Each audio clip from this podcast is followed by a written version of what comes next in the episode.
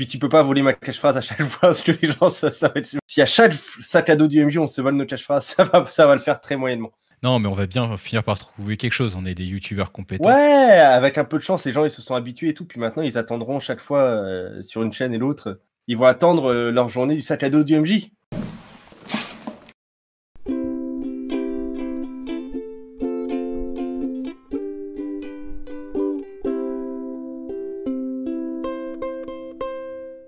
Sac à dos du MJ qui est le thème du jour, du coup. Donc c'est cadeau du MJ, euh, épisode 3, euh, les jeux qui se jouent seulement à deux. Parce qu'on est deux.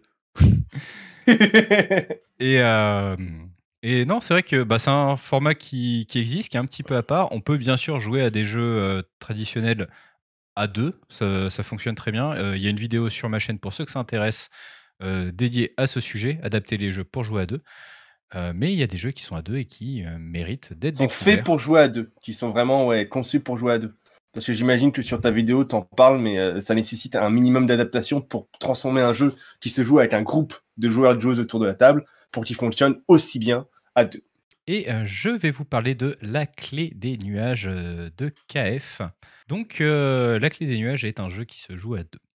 Un des joueurs va jouer le mage et l'autre va jouer l'image. Qu'est-ce qui se passe dans le jeu? On va euh, raconter. C'est pas un groupe de musique, ça, Mage et Image?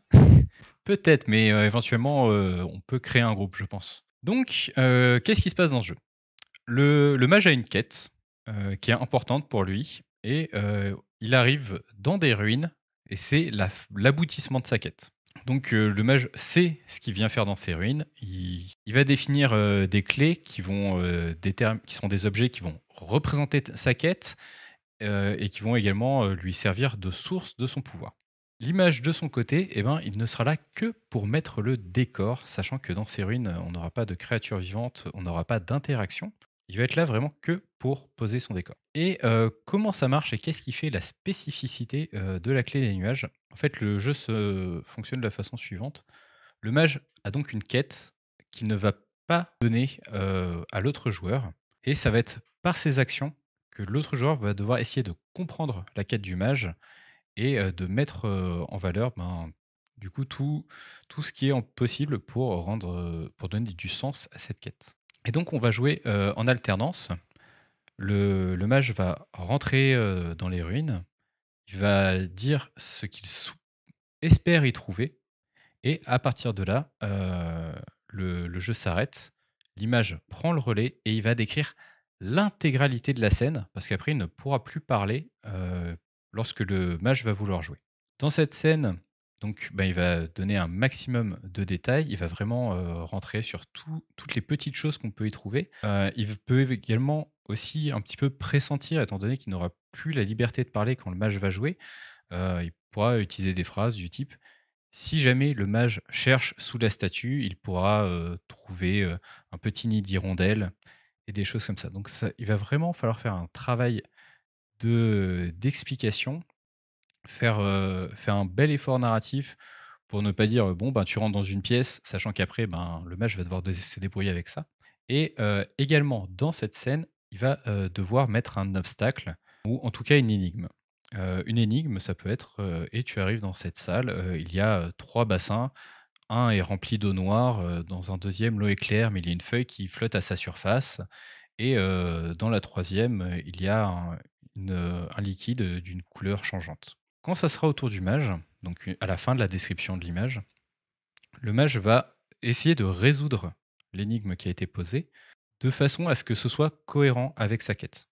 Donc en fait, ça va être par la façon dont il résout la chose que l'image va pouvoir comprendre quelle est la quête du mage et du coup le faire avancer pour enchaîner l'histoire. Sachant que les pouvoirs du mage ne sont pas du tout définis, il peut faire absolument tout ce qu'il veut, il n'y a pas de notion d'échec ou de, réussite. On, est vraiment sur une alternance. l'image fait toutes les descriptions, le mage fait toutes les actions, il change de pièce, on lui demande qu'est-ce que tu t'attends à trouver, et l'image va jouer au fur et à mesure en créant les scènes à chaque fois en essayant de leur donner de l'impact et d'aller dans la direction où le match veut aller. Du coup, dans la question, qu'est-ce que tu t'attends à trouver ici, c'est aussi une inspiration à donner à l'image pour pas qu'on parte de rien sur la description. Ça va lui permettre euh, d'avoir une idée de, de, ce qu'il ou elle doit décrire. C'est ça. En fait, euh, vraiment, le but du mage va être euh, de, de, faire comprendre quel est le but de sa quête, qu'est-ce qu'il cherche à faire, et, et, du coup, le but de l'image, ben, ça va être de donner matière au mage à travailler, de lui donner du sens pour sa quête. Et quand est-ce que la quête est finie du coup? Puisque si l'image n'en a pas conscience, comment est-ce qu'on sait quand est-ce que le mage, c'est bon, il a réussi à arriver au bout de sa quête et la ben, partie se termine, j'imagine? Tout à fait. Ben, ça sera au mage de le déterminer, sachant que il peut très bien réussir ou non sa quête. Hein. Ça va être à lui de, de le déterminer. j'ai eu les cas de figure dans, cours des, enfin les deux cas de figure au cours de mes parties. j'ai eu un mage qui s'est complètement perdu dans, un labyrinthe et qui du coup n'aura pas achevé sa quête. J'en ai qui ont bien sûr eu le droit à leur happy ending. Et donc c'est vraiment à la libre interprétation aussi bien du mage que aussi de, des deux joueurs parce que bon des fois on peut peut-être trouver que le, la partie s'éternise où on arrive, où on commence un peu à patauger, et bah, dans ce cas, ça sera, ça sera la libre interprétation. les parties durent en moyenne une à deux heures, selon si vous êtes très bavard ou non.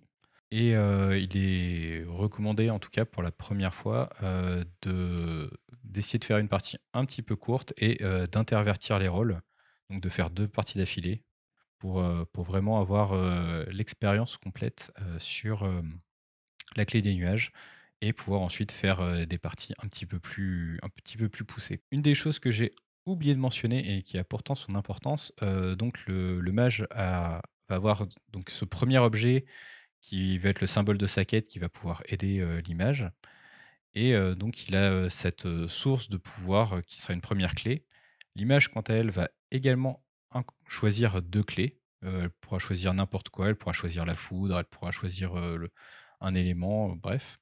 Et on va essayer toujours d'incorporer ces clés dans, dans les scènes et on va essayer également de les incorporer dans la résolution, histoire de donner une cohérence totale au récit et voir de mieux comprendre en quoi ces clés et ces, et ces symboles euh, servent. trois éléments qui vont, du coup, si je récapitule, si j'ai bien compris, tu as trois éléments qui vont être filés sur, sur toute la partie. En fait. Ces trois éléments-là, tu vas les retrouver tout le temps.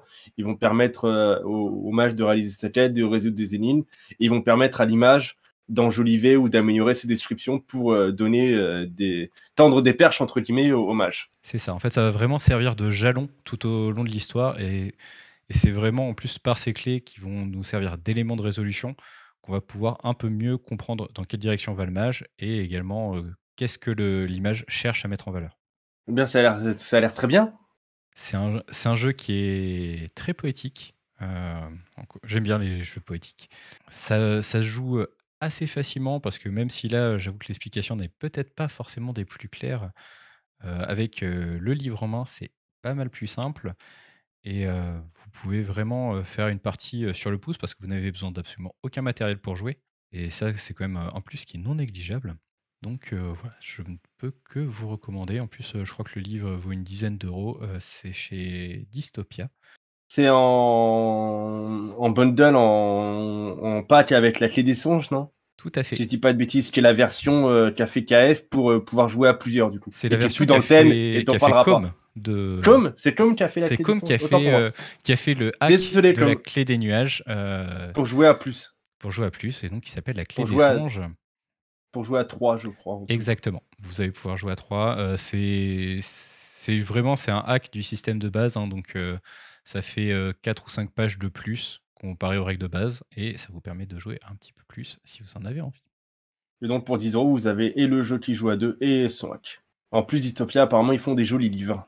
le livre est très bien réussi. les illustrations sont, sont super. bref vous pouvez y aller les yeux fermés et euh, n'hésitez pas à vous prendre un petit bundle pour prendre euh, dans la foulée Bois dormant de Melville que je ne saurais que trop vous conseiller. Moi, je vais vous parler de Breaking the Ice, un tout petit jeu, parce que ça doit être du A5 et puis ça fait une cinquantaine de pages seulement, qui est un jeu qui va permettre de jouer des histoires d'amour. Pas vraiment euh, une histoire d'amour, plutôt, plutôt le début de l'histoire en fait. Avant qu'on soit amoureux, c'est la rencontre. Parce qu'en fait, on va jouer trois rendez-vous. On va jouer les trois rendez-vous de deux personnes pour savoir s'ils vont s'aimer ou pas. C'est pareil, il n'y a pas vraiment besoin de préparation. On va commencer par euh, définir un genre. Est-ce que c'est une comédie romantique? Est-ce que c'est une comédie euh, Est-ce que c'est plutôt euh, un truc dramatique? Est-ce que est-ce que ça va être sombre? Est-ce que ça va être orgueil et préjugé de période historique? Est-ce que ça va être plutôt Bridget Jones? Bref, on choisit un petit peu. Voilà, ça va nous permettre de, de mieux cerner nos, nos différents personnages. Ensuite, on va chacun créer un personnage. La création de personnage, ça commence par une chose qu'Emily Kerbos a appelée l'échange. Elle part du principe que les joueurs doivent déjà trouver un truc qui est différent entre eux. Peut-être que bah, le genre, bah, s'il y en a un qui est un homme et l'autre une femme, bah, ça c'est différent. L'ethnie, l'âge, bref, le but c'est de commencer par voir avec l'autre joueur ou joueuse avec qui on joue une différence notable. Et cette différence, on va la reporter sur le personnage. Ensuite, chaque personnage a une couleur préférée, des, euh, des traits, c'est en gros des traits de personnalité, des, forces, enfin des trucs qui font ce qu'on est en fait. Par exemple, euh, aimer le jeu de rôle ou euh, être, être, sur YouTube, enfin bref, ça peut être des loisirs, ça peut être tout n'importe quoi. Il y aura des compatibilités, c'est en gros des traits qui sont partagés par les deux personnages. Ils vont aimer parfois les mêmes choses. Des conflits, parce qu'il y a des choses qui vont entrer en conflit. Par exemple, dans les exemples, il y a fait du babysitting de léopard. Bah, si tu vas à un rendez-vous et tu fais du babysitting de léopard, bah, ça peut poser problème. Je vois pas pourquoi. Tout le monde aime bien les chats. Hein. J'ai vu, euh... j'ai vu Tiger King. Hein, ça me... Et du coup, voilà. Et ensuite, on va créer ces personnages-là. Et euh, ensuite, on va faire les trois rendez-vous. Chaque rendez-vous va, il va y avoir un joueur actif qui est en gros le PJ. Si on revient à un jeu de rôle plus traditionnel, c'est lui qui va vraiment agir.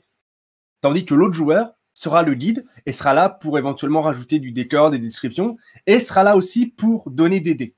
Parce qu'au final, ce qu'on va faire dans Breaking the Ice, c'est qu'au fur et à mesure de ces rendez-vous, on va essayer de déterminer, avec un peu d'aléatoire, en jouant avec les traits, les conflits, les compatibilités, on va essayer de déterminer si à la fin de l'histoire, les deux personnages vont avoir une happy end. Bah oui, ils sont amoureux, puis après le troisième rendez-vous, bah, ils se mettent en couple, ils se marient, ils ont beaucoup d'enfants, ils vivent heureux ou peu importe sont bien évidemment pas obligés de se marier, ou si euh, bah, finalement ce n'était qu'une attirance passagère et à la fin des trois rendez-vous, bah, ils prennent chacun leur, leurs deux routes divergent et ils font autre chose. Du coup, le joueur actif, lui, va, il va cadrer la scène, dire voilà, euh, pour le tout premier rendez-vous, on se met d'un commun accord, euh, comment est-ce que les personnages vont, vont à ce rendez-vous, qu'est-ce qui s'est passé, bah tiens, tu m'as invité au ciné, on allait au ciné, ok. Après, ça va se faire de manière plus organique, mais c'est le joueur actif qui lui va vraiment cadrer la scène, qui va jouer son personnage pour, entre guillemets, essayer de se mettre en valeur, essayer de séduire l'autre. Il va pouvoir mettre en jeu ses traits, il va pouvoir mettre en jeu ses compatibilités, il va pouvoir mettre en jeu ses conflits. L'autre joueur, lui, est là en tant que guide et va potentiellement lui donner des dés de compatibilité, des dés d'attirance, des dés de, des dés de, de conflit par rapport à ce qui se passe dans la scène tout en faisant le roleplay. Tiens, je te donne tel dé, tel dé, tel dé, tel dé. À la fin de la scène, quand le rendez-vous est terminé, on fait un jet d'attirance et en fonction de, de, de combien on fait de 5 ou de 6, on note, on coche sur la fiche euh, si l'attirance elle monte, elle descend, et euh, ainsi de suite. Sachant que, sachant que les conflits, c'est typiquement du drama, donc ça peut faire baisser la d'attirance. Enfin, il y a plein de trucs qui peuvent se passer dans ton rendez-vous. On regarde ce que donne ce fameux jet d'attirance. On passe au prochain rendez-vous, et ainsi de suite. Chaque rendez-vous, ça va être 5 ou 6 tours, avec à chaque fois euh, joueur actif qui passe guide, puis le guide qui passe joueur actif, ça, ça alterne. Et on va comme ça permettre, ça va nous permettre de savoir comment ça se passe. Et c'est un petit jeu qui est pas trop mal, qui est, euh, qui est, sans, qui est sans préparation, qui, est, qui a l'air sympathique. Je l'ai pas testé parce que euh, c'est pas forcément évident de jouer des histoires d'amour. À la base, je l'avais acheté pour jouer avec ma compagne, puis finalement, on a fait autre chose. Le jeu de rôle l'intéresse pas forcément plus que ça. Et puis finalement, j'ai pas relancé sur le sujet. Mais c'est pas le genre de jeu. Moi, je sais qu'il y a quelqu'un qui m'a demandé sur, euh, sur internet, oui, euh, Breaking c'est l'air vachement bien. Est-ce qu'on peut y jouer? Je ne te connais pas, je suis désolé. Hein, c'est peut-être con, c'est peut-être moi qui suis complètement vieux jeu, malgré que j'ai pas encore 40 ans, mais euh, jouer une histoire d'amour, même si c'est pour du jeu de rôle avec euh, quelqu'un que je connais ni d'Ève ni d'Adam, je, je, suis moyen moyen. Mais au-delà de ça, ça a l'air assez sympathique. Pourtant, euh, c'est dans des conditions beaucoup plus réelles, hein, parce que ben, au final, tu es censé jouer en premier rendez-vous, faire la découverte, etc. Oui, ouais, c'est aussi pour ça que j'ai pas trop joué avec ma copine, parce que rejouer la découverte, c'est pas forcément évident. Et euh, le truc qui est intéressant aussi avec ce jeu, c'est que de ce que j'ai cru comprendre, c'est Emily Kerbos, donc l'auteur, qui a popularisé les lignes et les voiles, qui est un outil de sécurité émotionnelle que je trouve, euh, à mon humble avis, hein, beaucoup plus performant et beaucoup moins frustrant et, et terrible que la card. voilà, c'est juste dire les lignes, c'est des limites franches. Tu dépasses pas, ça c'est une ligne, moi j'en veux pas. Hop. Et puis les voiles, c'est des trucs. Ok, ça, ça me plaît pas trop. On peut survoler, on fait pas. Ça, c'est présenté dans le bouquin et apparemment, c'est elle qui l'a démocratisé. Donc il y a pas mal comme ça de choses sympathiques dans le dans le dans le, dans le livre. Et voilà, je pense que ça peut être une bonne option pour jouer à deux si on trouve la bonne personne pour jouer à des jeux d'amour. Sachant que c'est des rendez-vous, mais vu que c'est nous qui choisissons le genre, on choisit aussi une classification PD 12, PD 18, interdit au moins 18. Vu qu'on choisit tout et qu'en plus ligné les voiles, je pense pas que ça soit si gênant que ça. Moi, j'ai pas osé. Je suis un grand timide. Plus, hein, parce qu'on a quand même aussi euh, le côté où on peut jouer euh, de façon très humoristique parce que ça peut, ça peut être une comédie. On est ah pas obligé d'être sur quelque chose de très sérieux, très intimiste. Ah ça, ça, ça, peut être n'importe quoi. Ça peut être. Euh, moi, j'ai vu un actual play qu'avait fait Jérôme Bousco sur sa chaîne JD, Open avant qu'il arrête de faire sa chaîne. C'était un ange et un démon. Et le conflit, le conflit, c'était que bah c'est un ange et un démon quoi. T'es pas censé euh, fricoter avec le clan d'en face. Et c'était assez drôle parce que du coup c'était un petit peu, c'était un petit peu décalé. Et puis euh, pareil, il y a pas, il y a par défaut, Émilie conseille de faire du contemporain, mais à la fin du livre, tu as tout un tas d'astuces pour faire, euh, pour faire d'autres trucs. Il y a longtemps loin d'ici, voilà. L'Europe médiévale fantastique. Après, c'est vrai que dans le fond, ça change pas grand chose. Hein, l'époque, hein, une histoire d'amour, ça reste une histoire d'amour. Hein. Ouais, c'est ça, mais euh, voilà, il y a, y a, plein de.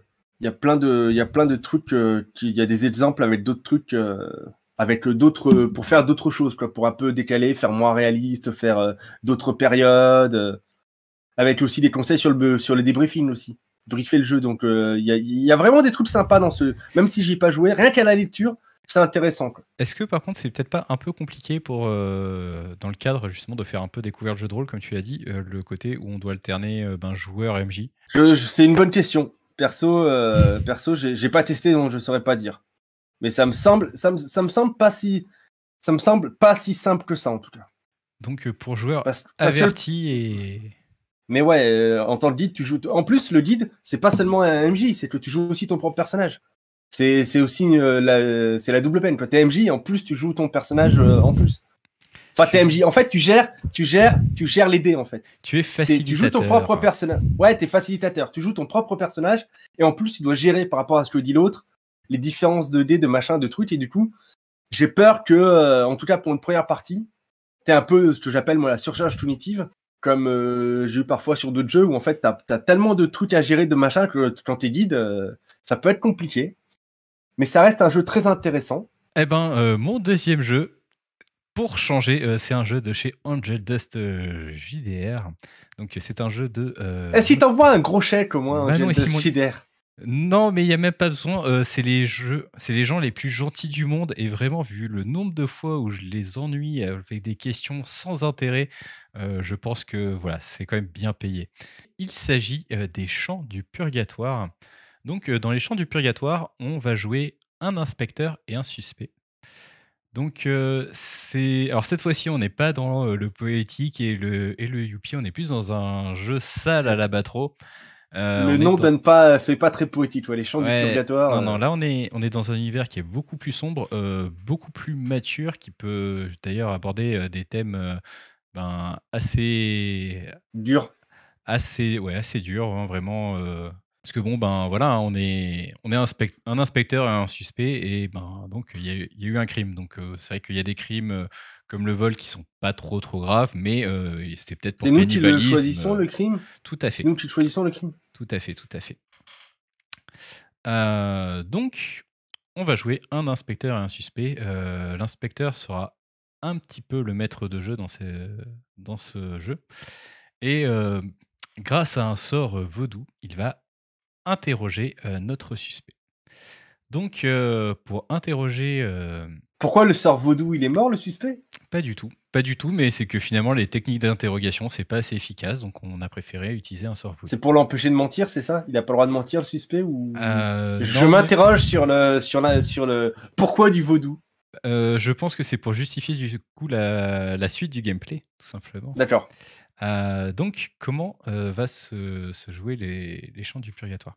Alors déjà, c'est un jeu qui n'est pas du tout Covid-friendly, euh, pour la bonne raison que pour jouer, ben, l'inspecteur va placer sa main fermée sur la table Et le, le suspect, lui, va prendre le poignet de l'inspecteur. Et donc le, le jeu ne, on ne est en jeu que tant que le contact physique est maintenu.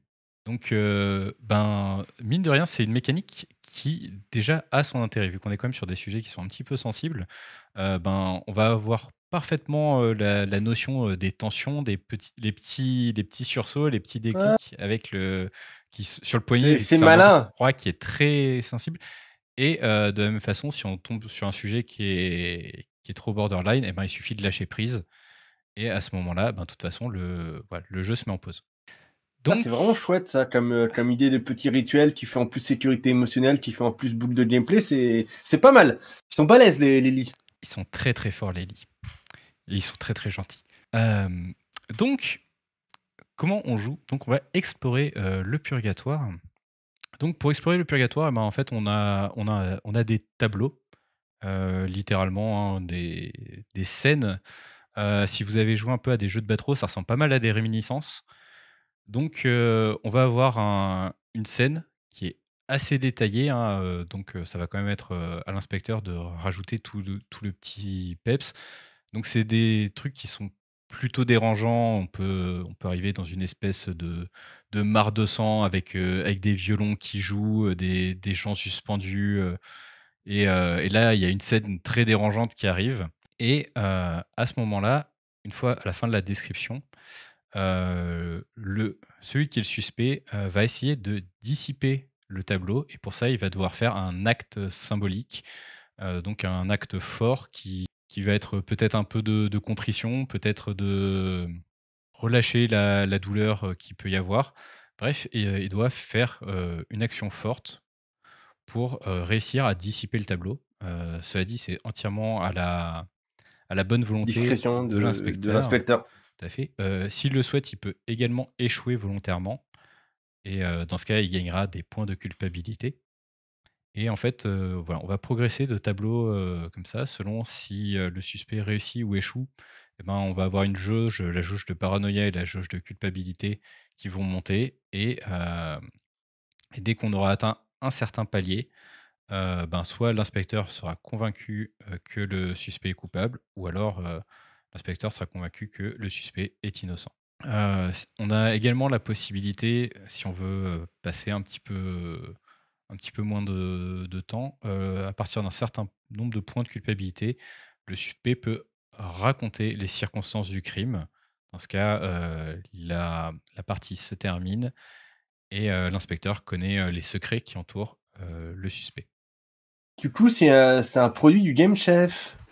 Et euh, sur le site d'Angel Dust, il le dit direct en fait. Un jeu de rôle moral et esthétique pour deux joueurs matures et avertis, créé à l'occasion du Game Chef 2019. Auquel j'avais participé aussi, le thème est amalgame, les ingrédients sont échec, microscopique, lévité et secret. Euh, et mécanique supplémentaire, si, si l'inspecteur euh, ne souhaite pas que le suspect réussisse, donc l'inspecteur peut augmenter sa paranoïa et raconter pourquoi le suspect échoue. Et du coup, à ce moment-là, l'inspecteur va raconter un souvenir horrible ou une anecdote honteuse sur le suspect et le suspect sera, lui, en mesure de la compléter. C'est des parties de combien de temps, du coup? Alors, il me semble que Il y a un nombre de tableaux prédéfinis? voilà, dans tous les cas, si à la fin des 7 tableaux, aucune des autres conditions de victoire à la fin de 7 tableaux, aucune des conditions de victoire ne sont réunies, la partie se termine, sachant qu'il y en a une 14, il me semble. Ah, d'accord, donc chaque tableau en fait il est préfet par le jeu en fait, c'est pas toi qui vas créer tes tableaux, c'est des euh, canevas qui sont euh, préétablis ou comment ça marche?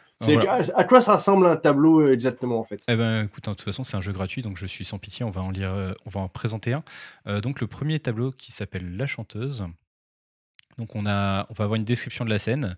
Euh, depuis des fils métalliques pendent des corps et des membres nus, décharnés, ensanglantés, certains sont tatoués, d'autres sont en putréfaction.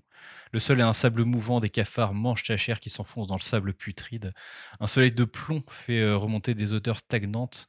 Une tête pendue par les cheveux dont la nuque dégouine de sang entonne un chant religieux. Et là, on a des questions qu'on va devoir poser au suspect. Tu reconnais cette tête? À qui appartient-elle? Raconte-t-elle Raconte un souvenir sur elle. Que chante-t-elle? Et comment sors-tu de cet endroit? D'accord, et tu réponds aux questions et, et du coup là l'inspecteur il décide euh, par rapport à tes réponses, il décide si oui tu arrives à sortir de l'endroit ou si tu fais échouer, en échange tu gagnes de la paranoïa. À quoi servent la paranoïa et la culpabilité? Du coup, c'est des conditions de victoire, j'imagine? C'est ça, c'est vraiment purement des conditions de victoire. La, euh. la, fin de la jauge, tu gagnes. Enfin, tu gagnes. C'est savoir si euh, ben, le, le, suspect est, est, le coupable. Coupable ou, ou pas. Ou aussi simplement que ça. Voilà, c'est marrant qu'ils aient appelé ça paranoïa et pas innocence. Euh, ben, en fait, c'est. Alors, la paranoïa est la, est la ressource pour l'inspecteur. D'accord. L'inspecteur devient paranoïaque par rapport au, suspect. Ah, d'accord. c'est normal en fait. C'est normal en fait. En fait, euh, l'inspecteur se méfie plus de toi, mais t'es pas pour autant plus coupable. Donc, euh, et même si là, je vous l'ai lu tel quel, euh, c'est quand même prévu pour un petit peu embellir, mettre à votre sauce le tableau. Donc là, on a, c'est vrai qu'on a un flavor text qui, en soi, peut être utilisé tel quel hein, si vous n'êtes pas spécialement habitué au genre, mais il n'y a aucun problème à, c'est déjà pas mal tel quel. Hein. Il, y a déjà pas mal de... Il y a déjà pas mal d'éléments. Tout à fait, c'est bien écrit. Euh, on ressent des points qui sont très importants, je pense, pour euh, ce type de jeu. Parce qu'on va faire appel euh, déjà à tous les sens. Parce qu'on n'a pas que le. C'est pas seulement tu vois ça, c'est tu ressens ça, tu sens ça, tu entends ça. Et voilà, a... c'est un des petits tips qu'on a ben, sur notamment les jeux d'horreur. De faire appel pas que à ce que tu vois, et voilà, là, c'est parfaitement illustré dans, dans ce tableau. les questions, de la même façon, vont pouvoir vraiment diriger l'enquête, vont pouvoir créer une histoire. Donc, donc voilà, c'est les chants du purgatoire. Parfait. Bah, du coup, moi, mon deuxième, c'est aussi un jeu d'horreur, puisqu'il s'agit de Murderous Ghost, ou Poltergeist en français, même si la version française, hélas, avait aussi été publié par la boîte à eux, donc c'est aussi plus disponible en français. Mais il y a toujours Murderous Ghost en, VO. C'est fait par Vincent Baker, à qui on doit notamment un chèque, mais je pense que c'est mal foutu. Dans la boîte à eux, euh, il n'y a, plus personne pour envoyer des chèques. Quoique, quoique leur site est toujours euh, vivant, donc c'est bizarre. Toujours est-il qu'en tout cas, j'ai pas réussi à le, récupérer en français. Je l'ai pas en français. Il existe en anglais. C'est Vincent Baker qui l'a fait, donc c'est quand même le gars à qui on doit, euh, Apocalypse World, c'est quand même pas rien. Il est un peu connu, le bonhomme. Et c'est un, jeu propulsé par l'Apocalypse à deux et qui est présenté de manière un peu particulière. Puisque c'est pas présenté sous la forme d'un livre, mais de deux livrets de 36 pages, je crois, chacun. Un pour euh, le maître de cérémonie, le MJ, le meneur de jeu, euh, et un pour le joueur ou la joueuse. Sachant que c'est un jeu comme son nom l'indique, un Murderous Ghost, euh, fantôme meurtrier, on va, on va jouer un explorateur ou une exploratrice dans un cadre peu défini. Il y a plusieurs exemples dans les livrets pour définir des cadres. Il y a eu une jam chez la Fabrique Imaginaire où on était invité à décrire des, cadres. Moi, j'en ai décrit un où c'était une fête foraine abandonnée bien glauque. Mais voilà, on va décrire un cadre. Il y en a certains qui sont prévus. Ou alors tu décris ton propre cadre, parce que voilà, à partir du moment où tu sais comment est décrit le cadre, quand tu as un exemple de cadre, même sans avoir forcément lu le jeu, bah, tu peux créer ton propre cadre. Et ensuite, ça va être un peu présenté à la manière euh, des livres dont vous êtes le héros. Mais euh, ça va être un peu la même chose, mais ça va se renvoyer la balle entre le livret du MJ et le livret du joueur. Vous, euh, dans le livret du joueur, ça va être marqué, ça va être marqué alors que, alors que vous, alors que vous venez de, de courir 100 mètres et que vous êtes épuisé, que vous reprenez votre souffle, quelque chose, euh, un souffle chaud, euh, euh, vous sentez un souffle chaud dans votre nuque, dites, retournez-vous et dites au MJ d'aller en deux. Et du coup, le MJ, dans le 2, il va avoir des propositions, des machins, des trucs pour lui faire cette scène-là, et ainsi de suite. Et du coup, ça va vraiment être comme ça un rebond. Ah, et et ça a l'air vachement chouette. J'ai pas le jeu encore. mais j'ai créé un cadre dans cette jam là parce qu'avec l'exemple j'ai créé un cadre et puis même sans même sans avoir le jeu tu comprends très vite comment ça fonctionne il y a eu plusieurs actual plays, moi, que j'ai suivi dessus, c'est excellent. Et à l'instar des jeux des livres dont vous êtes le héros, tu peux perdre aussi. Tu as, aussi, as aussi des entrées. Des, des, fois, il y a des, des fois, il y a des jets de dés. Des fois, tu, tu as des manœuvres, as des, un peu comme dans les jeux propulsés par l'Apocalypse, tu peux avoir plusieurs résultats, puis selon le résultat, tu vas aller à tel endroit, tel endroit, tel endroit. Tu vas dire au MJ, pardon, d'aller à tel endroit, tel endroit, tel endroit. Et à l'inverse, le MJ, pareil, des fois, il va dire, bah, tu vas à tel endroit, tel endroit, tel endroit. Et de ce que j'ai compris, en tout cas, faudrait déjà attendre d'avoir l'énergie parce que l'anglais, moi, ça me saoule. Mais de ce que j'ai compris, tu as, aussi, comme dans les livres dont vous êtes les héros, des, passages où bah, ton personnage, il, il, a fait le mauvais choix, ou il a fait le mauvais jet, et, tu meurs dans d'atroces souffrances. Et du coup, ça, euh, fonctionne quand même, malgré le fait que enfin, les descriptions sont suffisamment libres pour que ça passe, alors qu'on n'a pas le cadre C'est ça le but.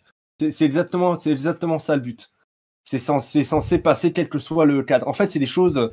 Par exemple, euh, moi, c'est moi qui l'ai du coup, inventé, on mais doit quand même définir la menace ou c'est vraiment il y a que le décorum qui change?